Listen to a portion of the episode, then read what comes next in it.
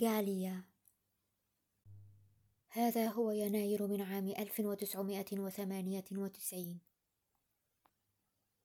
مضى شهران منذ وصلت إلى هذه المدينة المقطوعة في كتلة من الجليد. لم أشهد في سان بطرسبورغ شمسا. أرفع رأسي كل صباح مناديا السماء دون استجابة. قليل من الشمس هنا يا إلهي. تعجبت.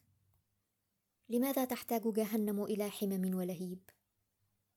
يكفي من العذاب زمهرير هذه المدينة. لساني ثقيل في فمي. لا من برد بل من عجز عن تعلم لغة لا تشبه لغتي.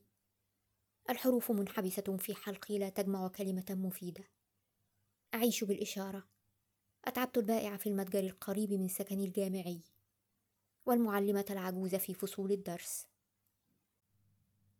استسلمت أخيرا لنصيحة فيكتور ألكساندروفيتش مدير قسم الطلاب الوافدين في الجامعة الذي نصحني قائلا ليس أمامك سوى أن تسكن مع عائلة تؤجر غرفة في شقتها وهناك تشاركهم حياتهم وتعرف لغتهم. على هذا النحو تركت السكن الجامعي ونقلت كتبي وأوراقي إلى غرفة استأجرتها في بيت عائلة السيدة جالينا نيكولايفنا تطل غرفتي على زقاق ضيق متصل بشارع ماراتا. المنتهي بدوره إلى الشارع الكبير نيفسكي براسبكت. البيت هنا غير بعيد عن موقف الترام رقم سبعة الذي يوصلني للجامعة في غضون عشرين دقيقة. تبدو جالينا طيبة كريمة رغم شرودها. استهلت أول يوم في معيشتي في بيتها قائلة يمكنك أن تناديني غالية. كل شيء في البيت رهن تصرفك. الجالس هناك في المطبخ ابني سيرجي. أرجو ألا تنزعج من غرابة أطواره وجفاء سلوكه هذه الأيام.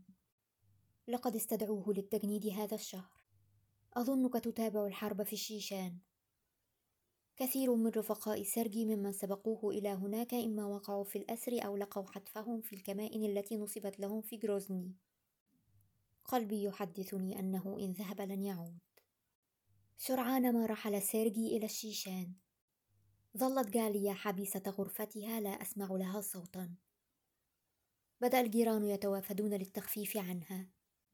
جلبوا معهم أصنافا من طعام وشراب وفاكهة.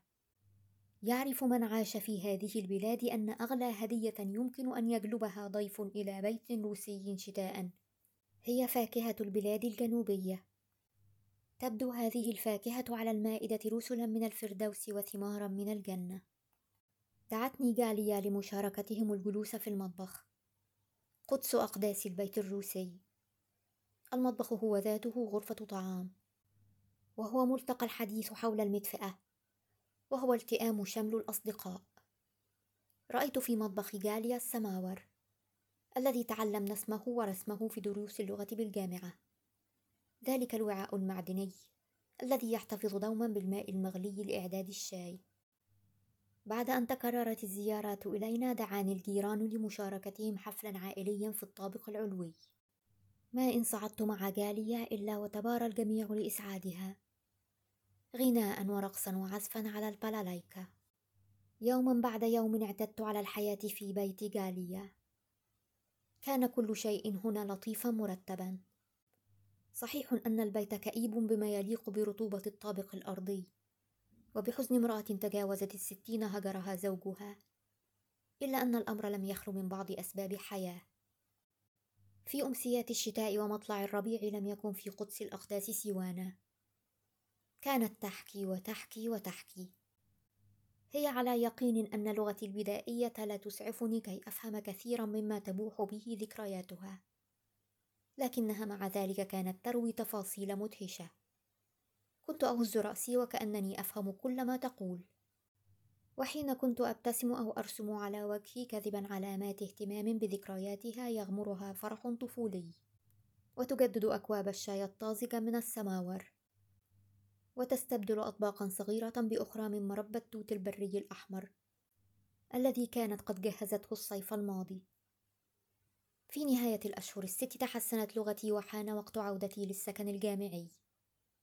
انقطعت أخبار سيرجي منذ الشهر الماضي.